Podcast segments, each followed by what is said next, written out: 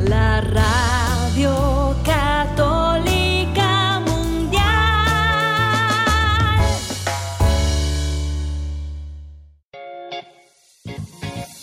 Desconéctate del mundo y conéctate con Dios.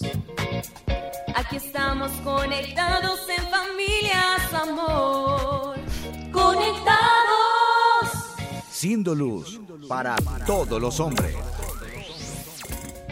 La paz de Jesús, queridos oyentes, estamos aquí las hermanas comunicadoras transmitiendo desde la Universidad Católica San Antonio de Murcia con este espacio radial de Conectados en familia.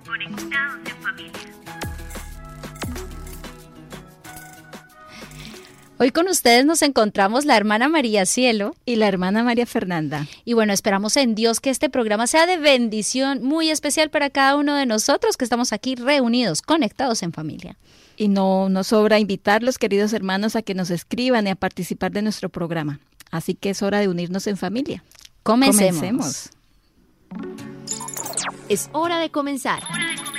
Estamos conectados.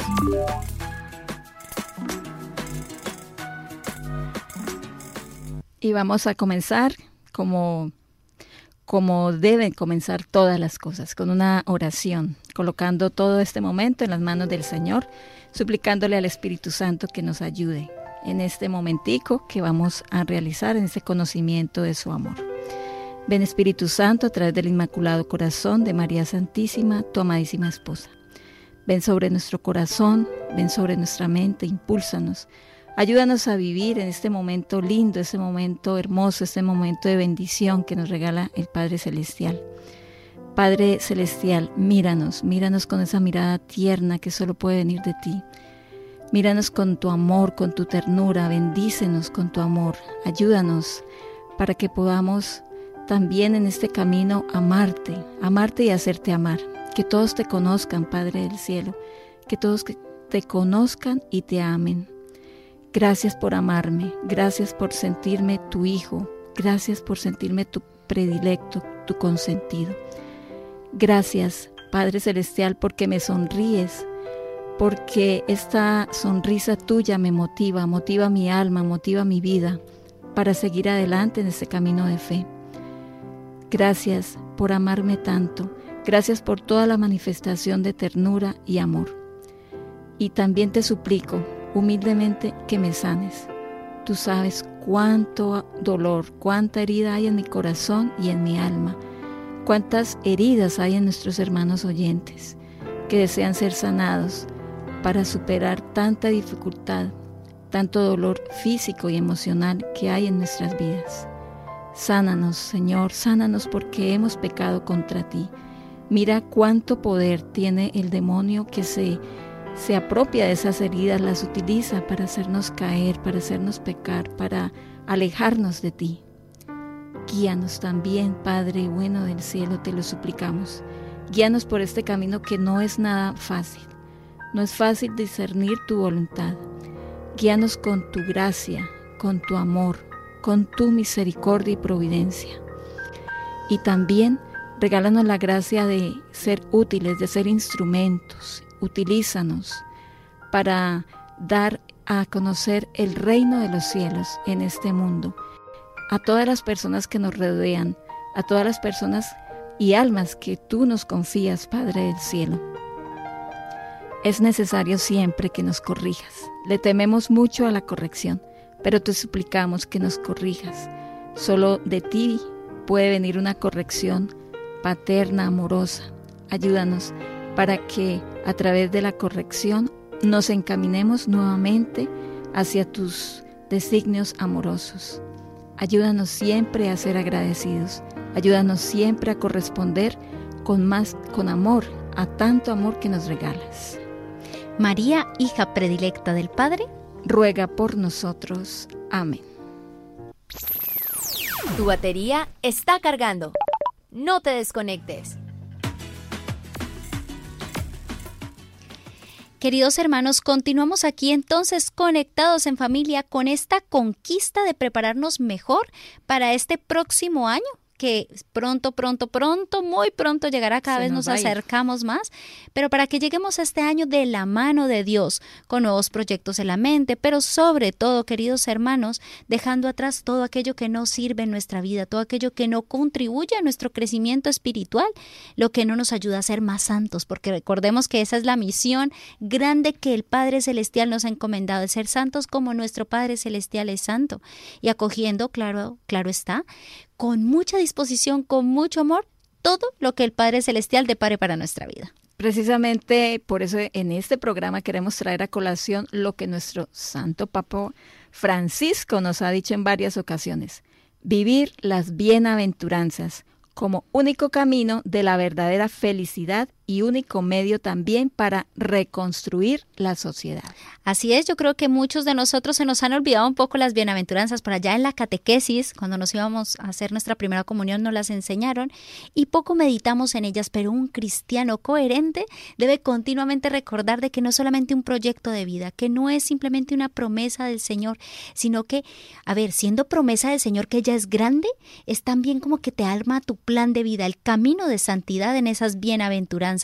Y como es una promesa de Dios, que sabemos que sus promesas siempre son fieles, siempre se cumplen, se van a aplicar en todo tiempo, en todo lugar, en todo instante de nuestra vida. El Señor no nos deja. Y es por eso, queridos hermanos, que el tema del día de hoy es las bienaventuranzas, camino hacia la verdadera felicidad. Hermosísimo, ¿verdad? Ese, e, ese tema, las bienaventuranzas, queridos hermanos. Empecemos entonces y, y tengámoslo, tengámoslo muy presente, que Dios no cambia y que Él permanece siempre fiel a todas nuestras promesas.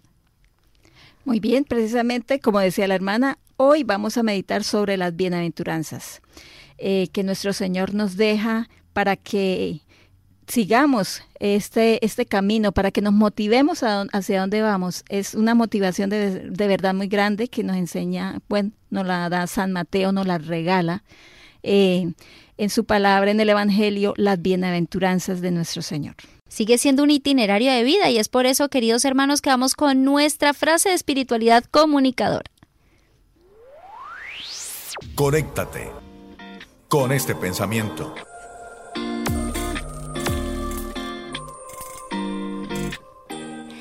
Adán y Eva se olvidaron de apreciar el don de la oración y lo tomaron como un derecho. Se cansaron de su felicidad y la buscaron en el fruto prohibido desde entonces el hombre no sabe orar. Qué fuerte esta afirmación. Pues ciertamente Adán y Eva pues no supieron disfrutar, perdieron este regalo de aprovechar la felicidad que Dios les quería dar. Qué tristeza en verdad haber perdido este, este don maravilloso, esta unión filial que tenían con el Señor. Y sabemos, queridos hermanos, que ellos fueron engañados por la serpiente, quienes les prometió felicidad y que vaya mentira, les prometió el, fruto, que en el, con el fruto prohibido iban a, lograr algo bueno y no, solo encontraron fue la muerte, la expulsión precisamente del paraíso. De la misma manera, pues, queridos hermanos, hoy pasa, sucede lo mismo. El, demonio no, no cambia de, de, astucia, sí, solo de, de ropa, pero no, sigue engañándonos, buscando la infelicidad y, que nosotros busquemos pues las cosas, solo el placer en las cosas pasajeras y precisamente en lo que no es permitido, en lo que no le favorece a nuestra alma, en lo inmoral, en lo que no es digno para un ser humano. Se encuentra pues la muerte espiritual precisamente y la infelicidad que es impresionante cómo la buscamos a veces hasta inconscientemente. Nos, nos gusta alejarnos del Señor de una manera increíble. Así es, y es que por envidia del diablo, queridos hermanos, como nos lo dice el libro de la sabiduría capítulo 2 versículo 4, entró la enfermedad y la muerte en el mundo. Recordemos que nuestro Padre Celestial, que lo hizo todo bueno, ¿recuerdan ese capítulo del Génesis?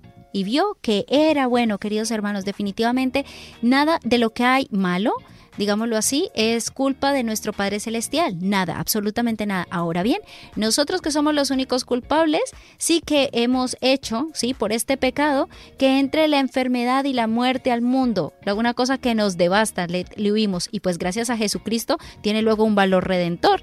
Es que la vida dichosa para la cual Dios nos había creado en el, en el paraíso tuvo fin precisamente por esa envidia del diablo.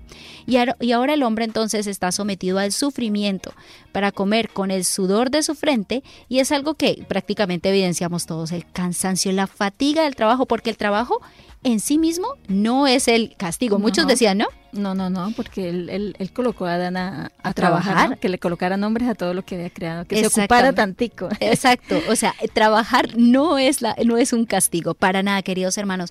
Es precisamente esa fatiga, ese sudor de la frente, ese no querer seguirlo haciendo, y eso lo experimentamos todos los días en nuestra vida, sea en la nuestra propia o en la vida de los demás. Sí, hoy vemos que el mundo está enfermo enfermo de orgullo, de orgullo. El mundo es un gran hospital, decía nuestro padre fundador. Eh, lleno de, de, avidez incansable para tener riqueza, para tener poder. Qué difícil es ganarse la vida, es cierto, pero, pero de una manera justa el Señor bendice, el Señor provee, pero también queremos ganarnos la vida pues fácil, ¿sí? Ganar, queremos buscar lo atractivo, querer, querer usar, incluso medios peligrosos para alcanzar esa riqueza, ese bienestar, así sea emocional, que busca, como sea, estar cómodos. Sí. Financiera materialmente, emocionalmente, en todos los aspectos. Así es. Es una realidad, queridos hermanos, de que fuimos creados por Dios y para Dios.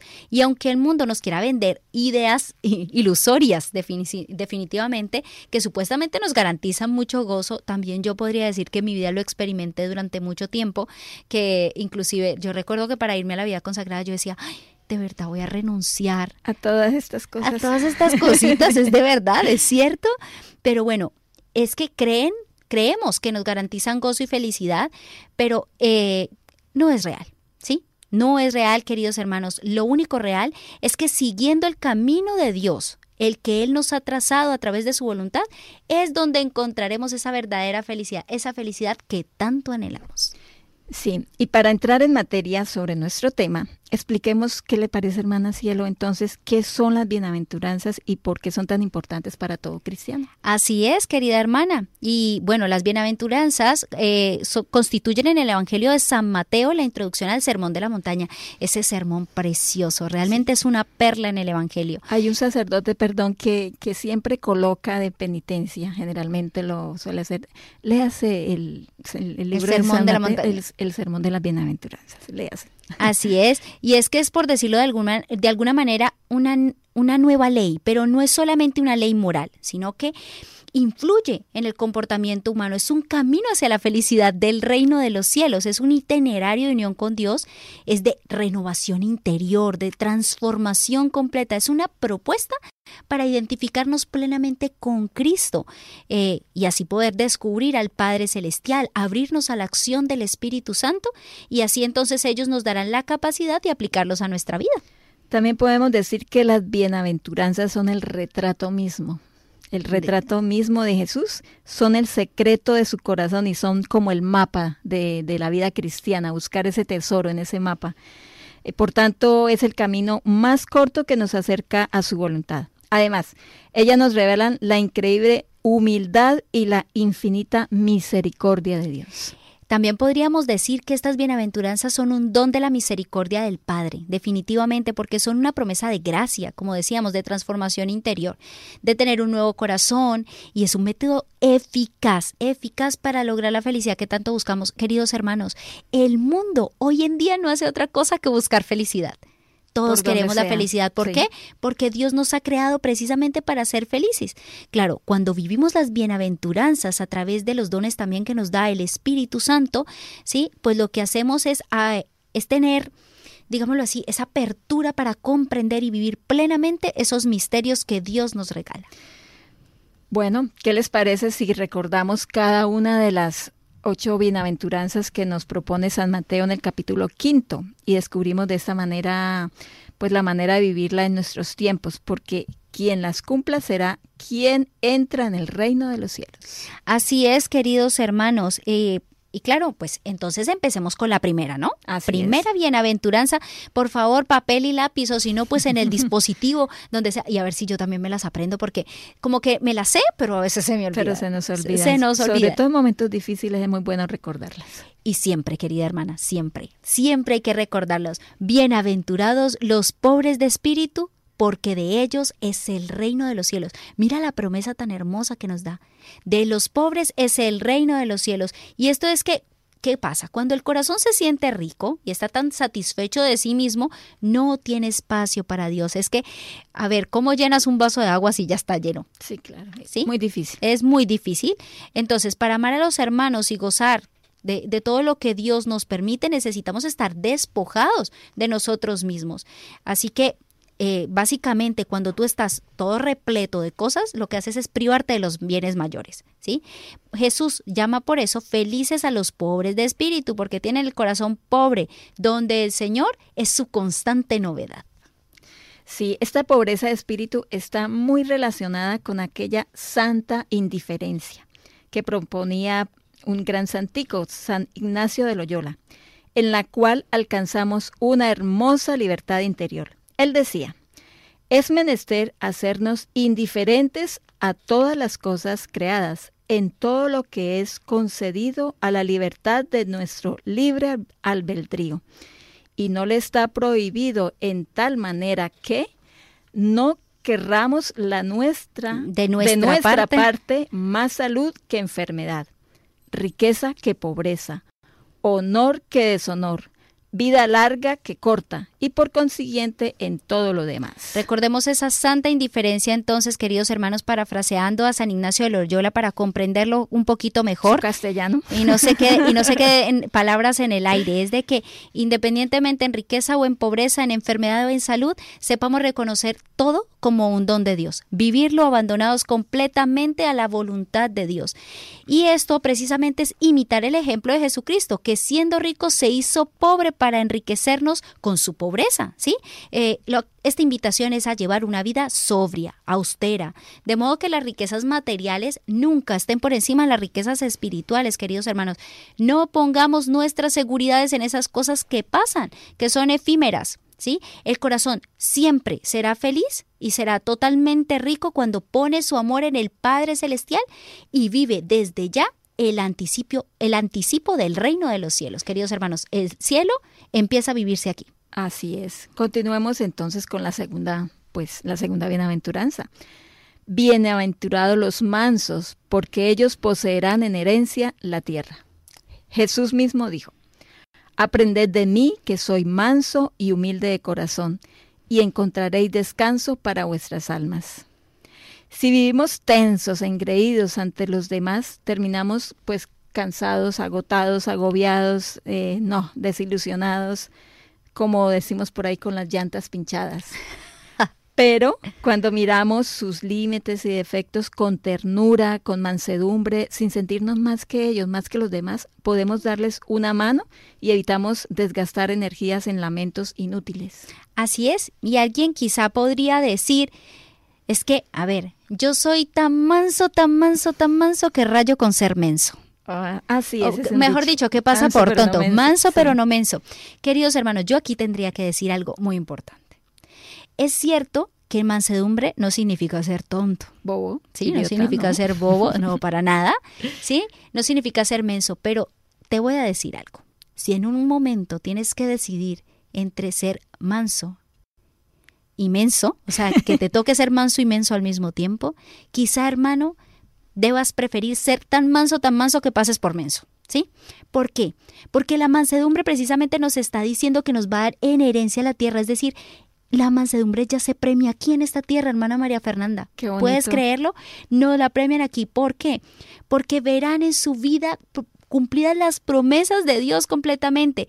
Más allá de lo que digas las circunstancias, de las dificultades, el manso siempre, siempre espera en el Señor, ¿sí? Y al mismo tiempo, pues el Señor confía completamente en ellos. En ese pondré mis ojos, en el humilde, en el abatido que se estremece ante mis palabras. Hermanos, es que es una cosa preciosa saber que esa persona que es mansa, ya aquí en la tierra, yo lo he visto, lo he visto con mis propios ojos. Esa persona que es muy mansa se gana la simpatía de todos, ¿sabes? Ah, sí. sí. Independientemente de que tendrá algunos cuantos que digan, ay, no, otra vez este menso, ¿sí? Son muy se nobles. gana la simpatía. Exactamente, son personas muy nobles, muy dulces, queridos hermanos. Así que es supremamente importante poder poder dejar que nuestro corazón se impregne de esto. Y precisamente entonces aquí, antes de que, de que podamos ir eh, adelantando todavía, pues tengamos en cuenta entonces estas dos bienaventuranzas que hemos visto en esta sección. Bienaventurados los pobres, porque ellos, de ellos va a ser el, reino, de, los cielos. Y la segunda que es bienaventurados los mansos, porque ellos poseerán la tierra. Queridos hermanos, que se pueda completamente decir eso, que somos pobres y mansos. Y mansos. Ahí, ahí conozco una, una amiga que me comentaba una vez de que para evitarse problemas, ella decía, yo en mi grupo de trabajo expongo pues realidades, dificultades que hay, incluso expongo las, las soluciones, pero me dicen no, siempre me dicen no, o discutimos, no estamos, estamos en desacuerdo en, en ciertas partes, pero ya ya llega un momento en que se suben se sube el tono de voz y eso entonces yo dije bueno yo prefiero mejor ya como que sí perdí y, y el señor me premia porque pasan las cosas y, terminan haciendo o diciendo o lo que yo les había dicho lo que les había ah, sí él les, él les, había expuesto para que solucionáramos las cosas. Y yo digo, el Señor me premia por bajar la cabeza, por sí, ser mansa. y entonces ahí ya nos damos cuenta de que si yo, decía mi amiga, si yo me hubiera colocado a seguir discutiendo, pues íbamos a terminar pues disgustados, gritándonos. Y mire, la mansedumbre como, como logra que además se solucionen las cosas y no haya ya dificultades ni pleitos. Indiscutiblemente, estas dos bienaventuranzas que hemos visto, queridos hermanos, contribuyen grandemente en la vida fraterna. ¿Sí? Muchísimo. Porque, claro, si eres pobre en el espíritu, en tu corazón no está lleno de riquezas, tienes capacidad para acoger al otro. Y en la medida que lo acoges, aprendes a escuchar. Y esa escucha se convierte también en mansedumbre. Para los que somos difíciles, los que hablamos mucho como yo, los que hablamos mucho como yo y escuchamos poco como yo, aquí es mi jalón de orejas. Yo aprovecho los programas y de una vez eh, yo misma voy haciendo mi, mi propio examen de conciencia, ¿verdad? No, no, no se preocupe, hermana, que cuando yo llego allá a caer la tarde también le digo, Señor, bueno, de lo que dije, todo eso me toca mm, colocarlo, colocarlo en el examen de conciencia y y bueno, acercarme al sacerdote también. Eh, eso siempre, eso siempre se da. Entonces, queridos hermanos, que tengamos esto muy presente en nuestra vida fraterna, en nuestra vida familiar. Pensemos de que en la medida que seamos pobres, mansos, humildes, vamos a tener una sanísima, sanísima, sanísima vida en relación con el otro. Para discutir, para pelear, se necesitan dos, tres o cuatro, sí, sí, sí no sé. Se deja, sí, se calla o bueno, espera pacientemente. Bueno, aunque hay que contar, ¿no? Internamente hasta 10. Y si somos temperamentales, mucho más. Así es, queridos hermanos. ¿Y qué tal, hermana? Entonces, sí, ya vamos pasando a la siguiente sección. Claro, sí, sí, sí, vamos a, viviendo el hoy y luego continuamos, queridos hermanos, con el resto de las bienaventuranzas. Digamos juntos. Padre, que, todos seamos una sola familia para gloria tuya. Conéctate con nuestra iglesia con la realidad del mundo. Con nuestros hermanos, necesitados. Conéctate con verdadera caridad fraterna. Caridad fraterna. Estamos en Viviendo el Hoy. Conectados. Queridos oyentes, no sobra recordarles que nos pueden llamar a los números desde Estados Unidos al 866-398-6377 y fuera de Estados Unidos al 1-205-271-2976. Bueno, ahora sí. Vamos con el Viviendo el Hoy. Bueno, pues para este Viviendo el Hoy, queridos hermanos, a propósito de las bienaventuranzas, lo vamos a ver sobre todo en la segunda parte, pero he traído, y aquí tengo mi dispositivo preparado porque les he traído algo muy hermoso.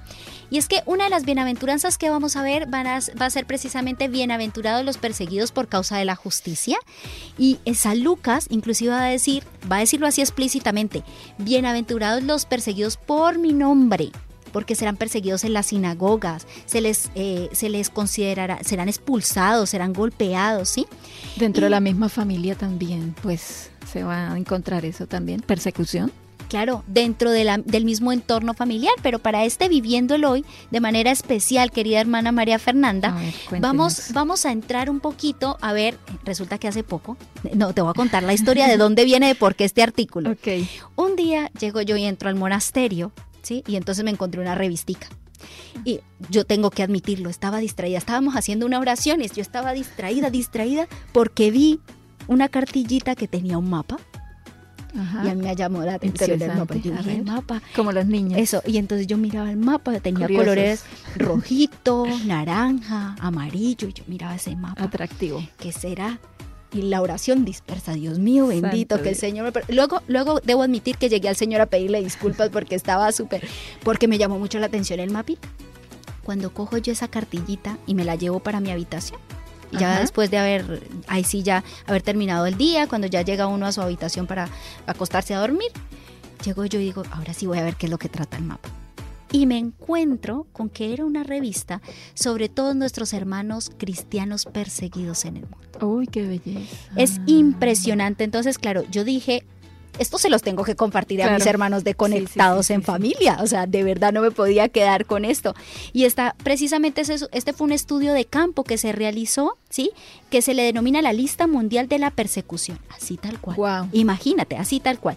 Y lo que hace es proporcionar un análisis supremamente objetivo, supremamente estadístico sobre cómo es esta, esta persecución de los cristianos a nivel del mundo. Porque a mí me pareció tan lindo porque ellos, nuestros hermanos los que están siendo perseguidos, quizá lo que no lo estamos siendo, pero como somos una sola iglesia, es la iglesia perseguida, siguen siendo bienaventurados. Entonces decía, son los bienaventurados por causa de su nombre, ¿sí?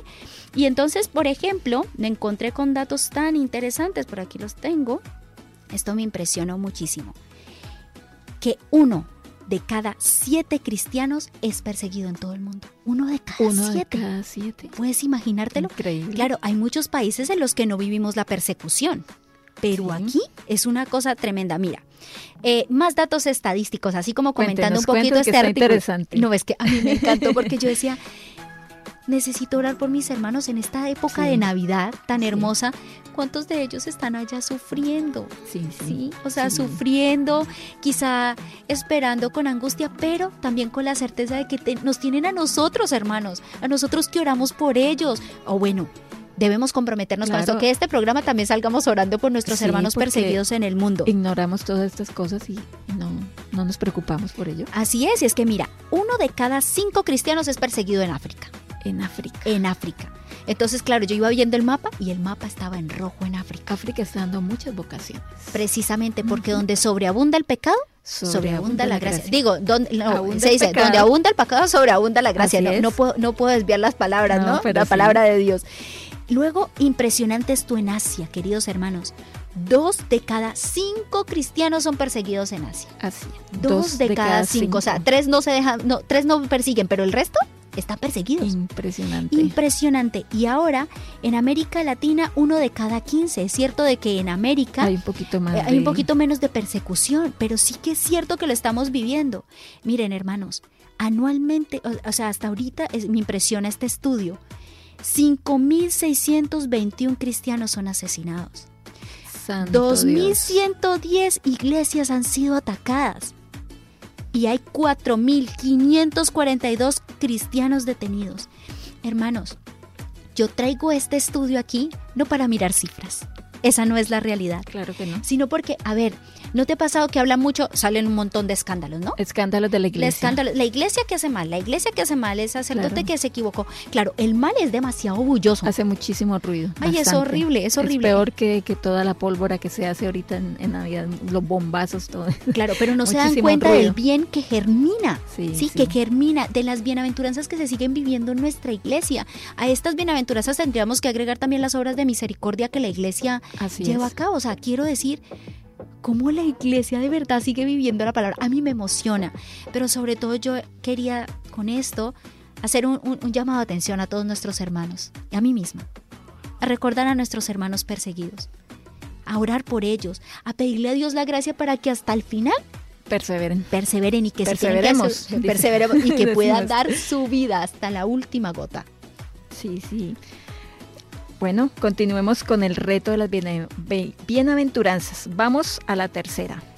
Eh, pero, pero antes de, continuar, hermana, es muy importante que podamos saludar a todos nuestros hermanos que se encuentran conectados en las redes sociales. Claro que sí. No podemos ignorarlos. No, no, no, no, no, para nada. Los saludamos a todos. De verdad, les pedimos también ahí que encomendemos juntos, hagamos cadena de oración para que las bienaventuranzas, las obras de misericordia se sigan viviendo en la iglesia, que el mal siga siendo la bulla que quiera pero que nosotros en silencio sigamos haciendo el bien. Y pues queridos oyentes, esto ha sido nuestro Viviendo el Hoy. Seguimos conectados, seguimos conectados.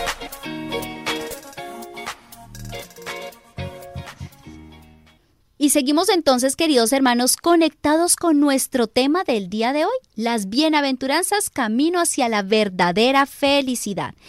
Queridos oyentes, ¿sí? Nosotros debemos tomar claro como base las bienaventuranzas, que son una promesa de felicidad eterna. Pues no se trata simplemente de satisfacciones humanas, para nada, sino que son visitas del Espíritu Santo que son el consuelo divino.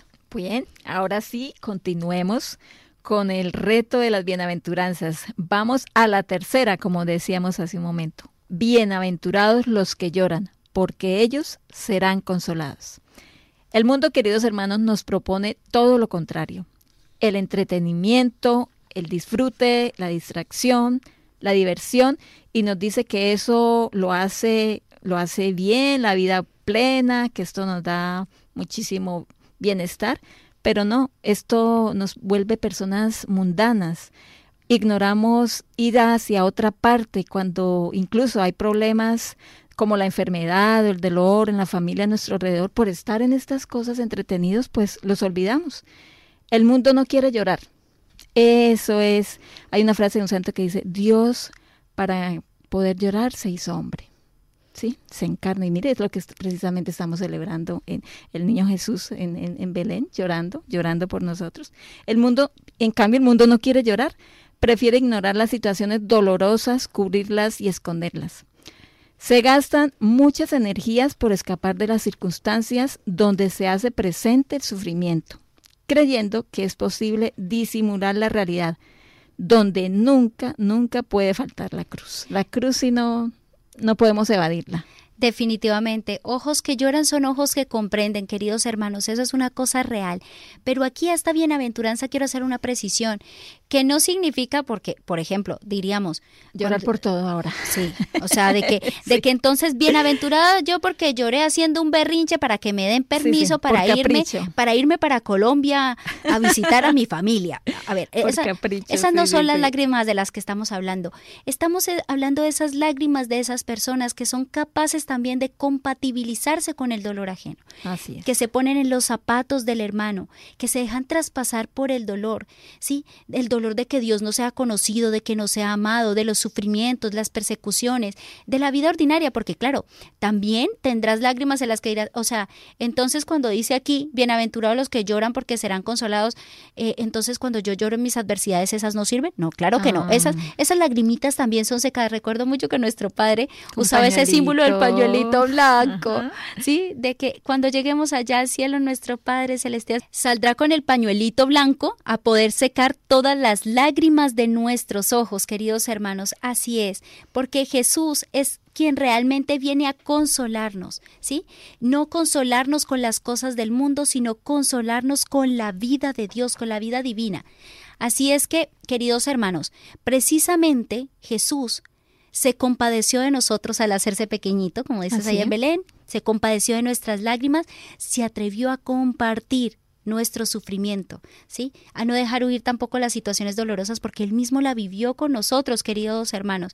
Y es que cuando nosotros entonces imitamos a Jesús en esa misma dinámica con nuestros hermanos, lloramos con el que llora, sufrimos con el que sufre, de ese modo encontramos en nuestra vida verdadero sentido, ¿sí? socorriendo al otro en su dolor, comprendiendo la angustia ajena, aliviando a los demás. Es que esa persona que siente que el otro es carne de su carne, ¿sí? Así es. Que me pongo los zapatos del otro. Ahorita pasa también de que a veces le decimos, a veces dicen, nadie sufre como yo. Y es verdad, nadie sufre como tú, es verdad, tu sufrimiento es único. Pero además es importante tener presente de que el dolor del otro por ser único, así te parezca que es algo más pequeño, quizá usted ve una madre llorando porque ha perdido a un hijo, ¿verdad? Y ves a una chica llorando porque ha perdido a su novio, quizá. Así es. Y entonces tú podrás juzgar y decir, no, pues es que es sufrimiento más grande de la madre que perdió a su hijo.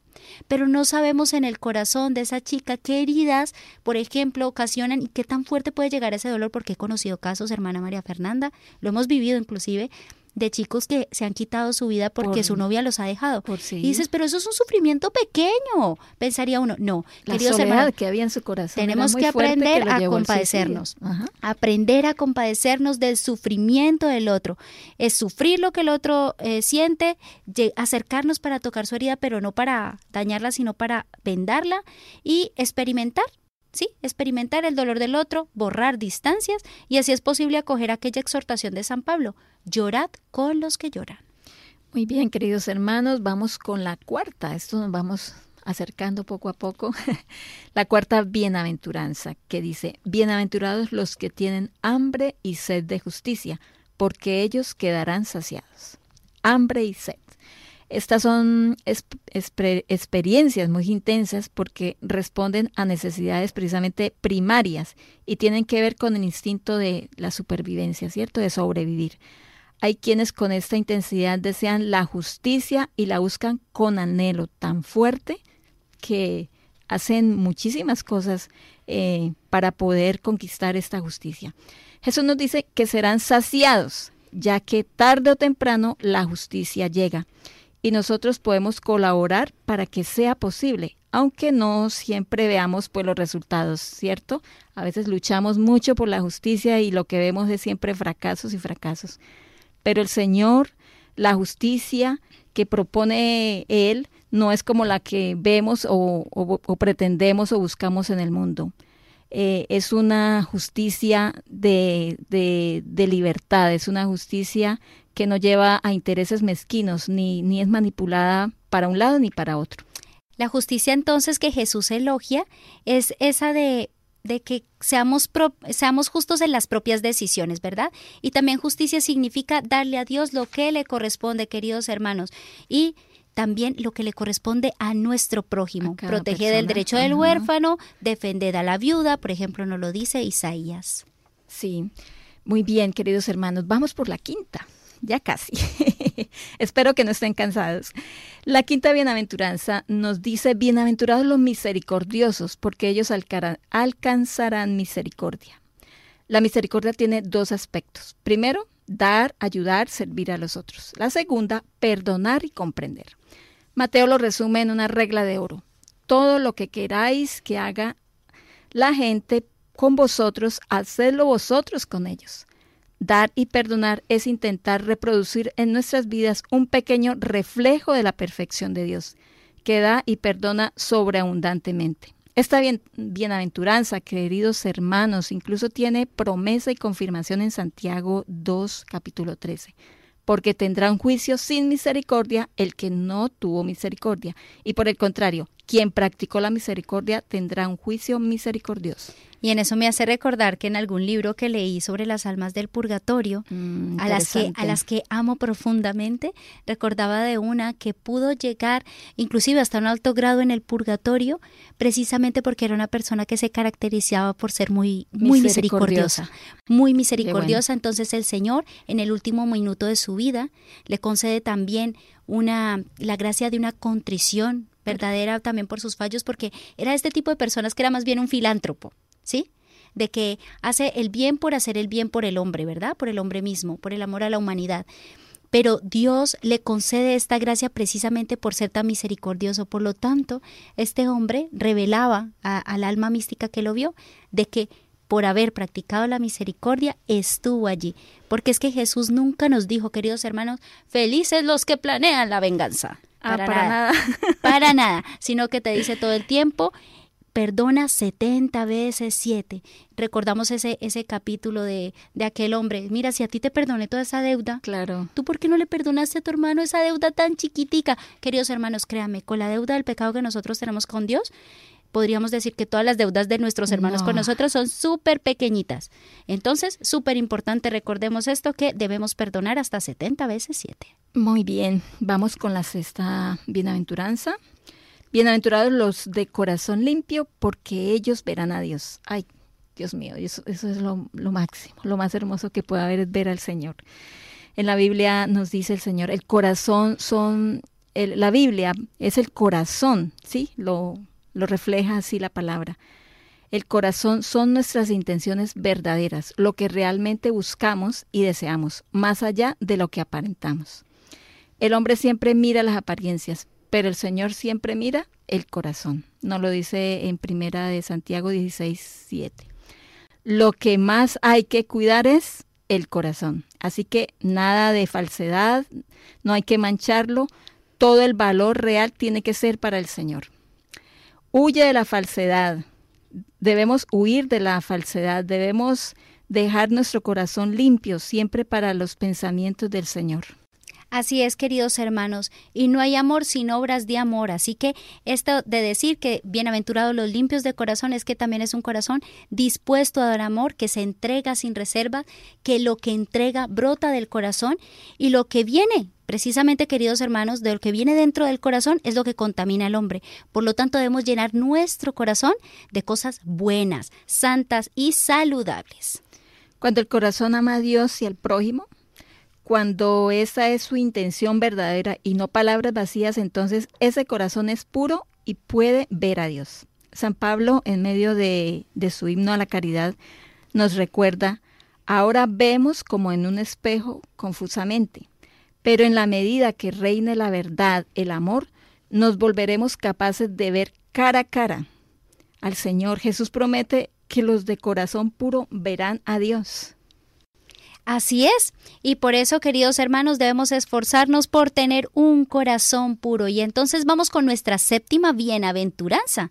Bienaventurados los que trabajan por la paz, porque ellos serán hijos de Dios, queridos hermanos. Qué cosa tan hermosa saber que seremos llamados hijos de Dios por trabajar por la paz. Porque ¿quién es el príncipe de la paz?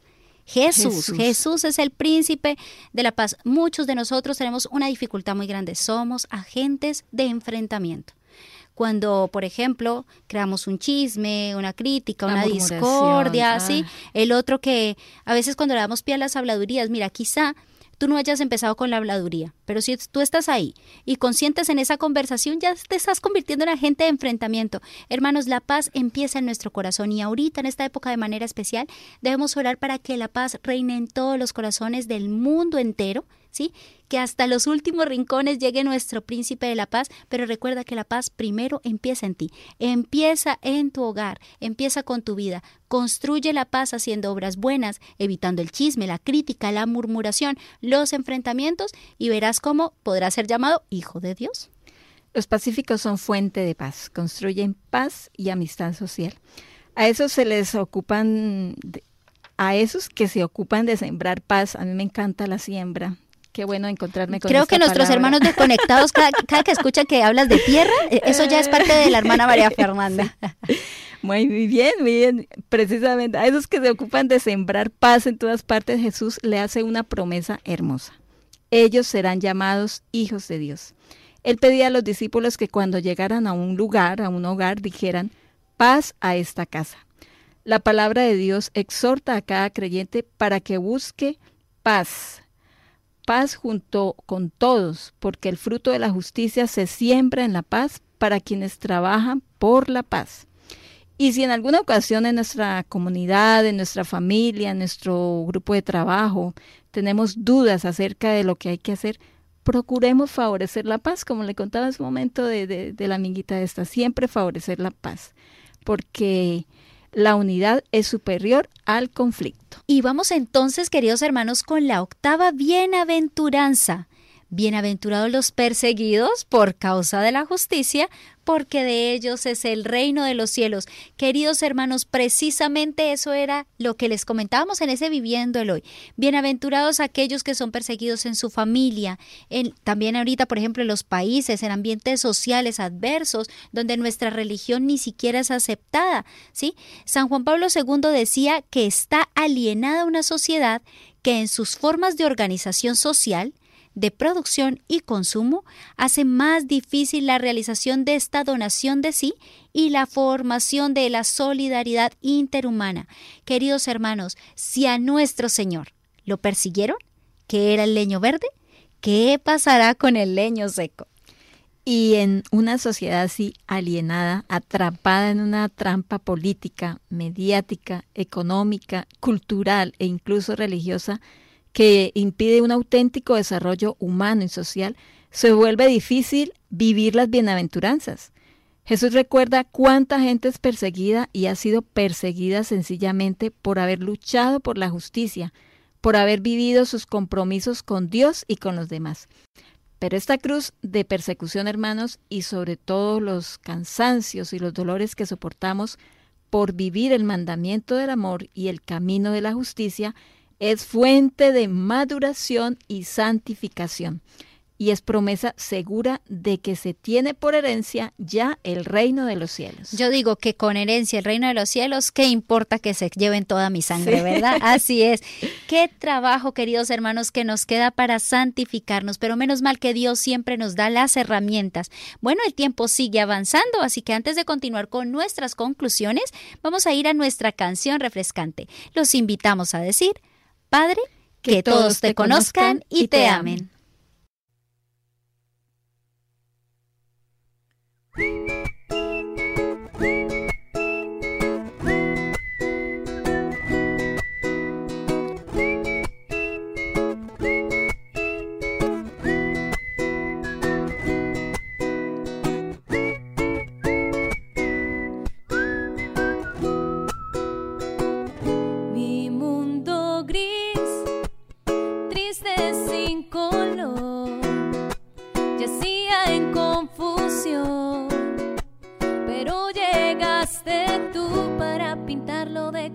Si fue así, que el llanto y el dolor tomó otro color, pues todo lo permites para bien de mi alma. Nada me podrá separar de tu amor, ni la angustia, el hambre o la persecución. Tú sí sabes cómo hacerme feliz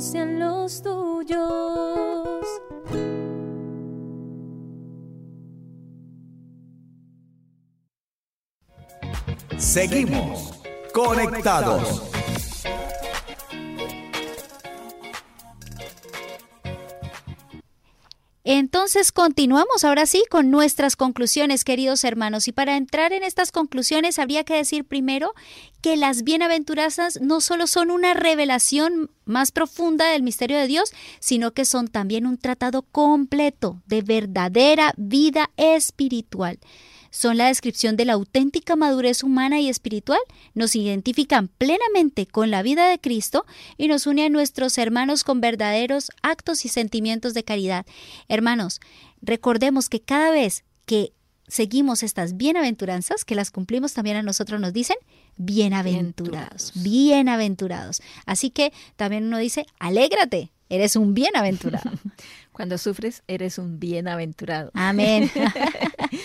Las bienaventuranzas son la clave para sobrellevar la vida en la tierra, llevando una vida bienaventurada, es decir, cumpliéndolas como ya dijimos, pero al mismo tiempo disfrutando de los frutos que ellas generan. ¿Cuáles son esos frutos? La paz, paz de felicidad, de seguridad en Dios, de esperanza en el reino de los cielos, de gozo fraternal y sobre todo el gozo de sentirse y saberse otro Cristo. Allí sí podremos decir como San Pablo, ya no soy yo, es Cristo quien vive en mí. Y nos decía nuestro Padre Fundador, y las mujeres digan, es María, ya no soy yo, es María quien vive en mí. Porque estamos haciendo todo lo que Él mismo hizo en esta tierra. Así es, queridos hermanos, haciendo todo lo que Él hizo en esta tierra, entonces vamos a lograr que nuestra vida común sea precisamente el lugar privilegiado para llevar a cabo estas bienaventuranzas, para vivirlas. Así que pidámosle al Espíritu Santo de Dios, queridos hermanos, hay que pedirle insistentemente que nos ayude, nos ayude a poder tener esa disposición interior a través de la cual podemos vivir una vida bienaventurada. A saber, por ejemplo, que seamos humildes, que seamos pequeños, que seamos abiertos a Dios, que tengamos esperanza, ¿sí? Y confianza en la voluntad de Dios siempre y en todo momento. Bueno, queridos hermanos, de esta manera hemos terminado nuestro tema en el día de hoy. Esperamos que nos sirva a todos y dejemos de buscar la felicidad donde definitivamente no se encuentra y que alcancemos en la medida que tengamos esta vida bienaventurada. Muchísimas gracias. Bueno, por, acompañarnos y por eso entonces pues vamos ya al final, a la recta final de nuestro encuentro de Conectados en Familia. Conectados en familia. Conectados en familia. Siendo luz para todos los hombres. Queridos hermanos, justamente ya en estos minutitos que nos quedan, vamos a darle gracias a Dios de manera muy especial, a nuestro Padre Celestial por haber estado aquí en medio de nosotros, al Espíritu Santo por ser el que guía nuestras palabras, pensamientos y acciones, a nuestro amado Jesús, que es el que nos ha dado ejemplo para seguir sus huellas, pidiéndole de manera muy especial que Él nos ayude a poder vivir estas bienaventuranzas. Gracias Padre Celestial por habernos permitido ponernos en tu presencia.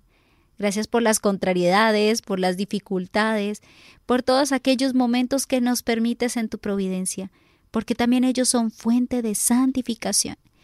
Te pedimos, amado Padre Celestial, que nos conceda la gracia de poder seguir caminando, caminando en tus sendas, viviendo según tus mandamientos, buscándote, amándote, sirviéndote.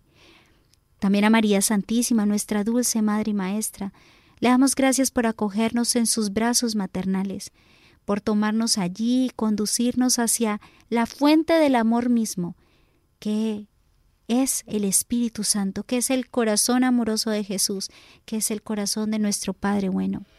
Madre Santísima, regálanos la humildad, tú que eres la bienaventurada.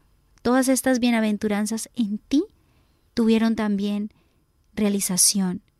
Tú que supiste vivir en ese espíritu de las bienaventuranzas, concédenos vivir en ese mismo espíritu, a dejarnos hacer por Dios, a poder poner empeño en nuestra santificación, sabiendo de que implicará muchas renuncias, muchas persecuciones, muchas lágrimas, pero que toda, toda lágrima de nuestros ojos va a ser completamente enjugada, completamente enjugada. Padre Celestial, te alabamos, te glorificamos, te bendecimos, te damos gracias por tu infinita bondad y te pedimos que nos sigas acompañando. Y queridos hermanos, los invito a que durante estos días, al menos en un papelito, todos los días te propongas meditar una de estas bienaventuranzas. Medítala en tu corazón a ver cómo tú la haces vida en tu propia vida. Bueno, hemos llegado al final, queridos hermanos. Hemos estado con ustedes, las hermanas comunicadoras eucarísticas del Padre Celestial, la hermana María Fernanda y la hermana María Cielo. Y los esperamos con mucha alegría en nuestro próximo Conectar. Claro que sí, y recuerden entonces meditar mucho en estas bienaventuranzas porque Dios quiere que todos, tú y yo, seamos santos. Los esperamos. Hemos estado conectados con Dios. Tu batería ha sido recargada. Ha sido recargada. Hasta el próximo programa. Conectados.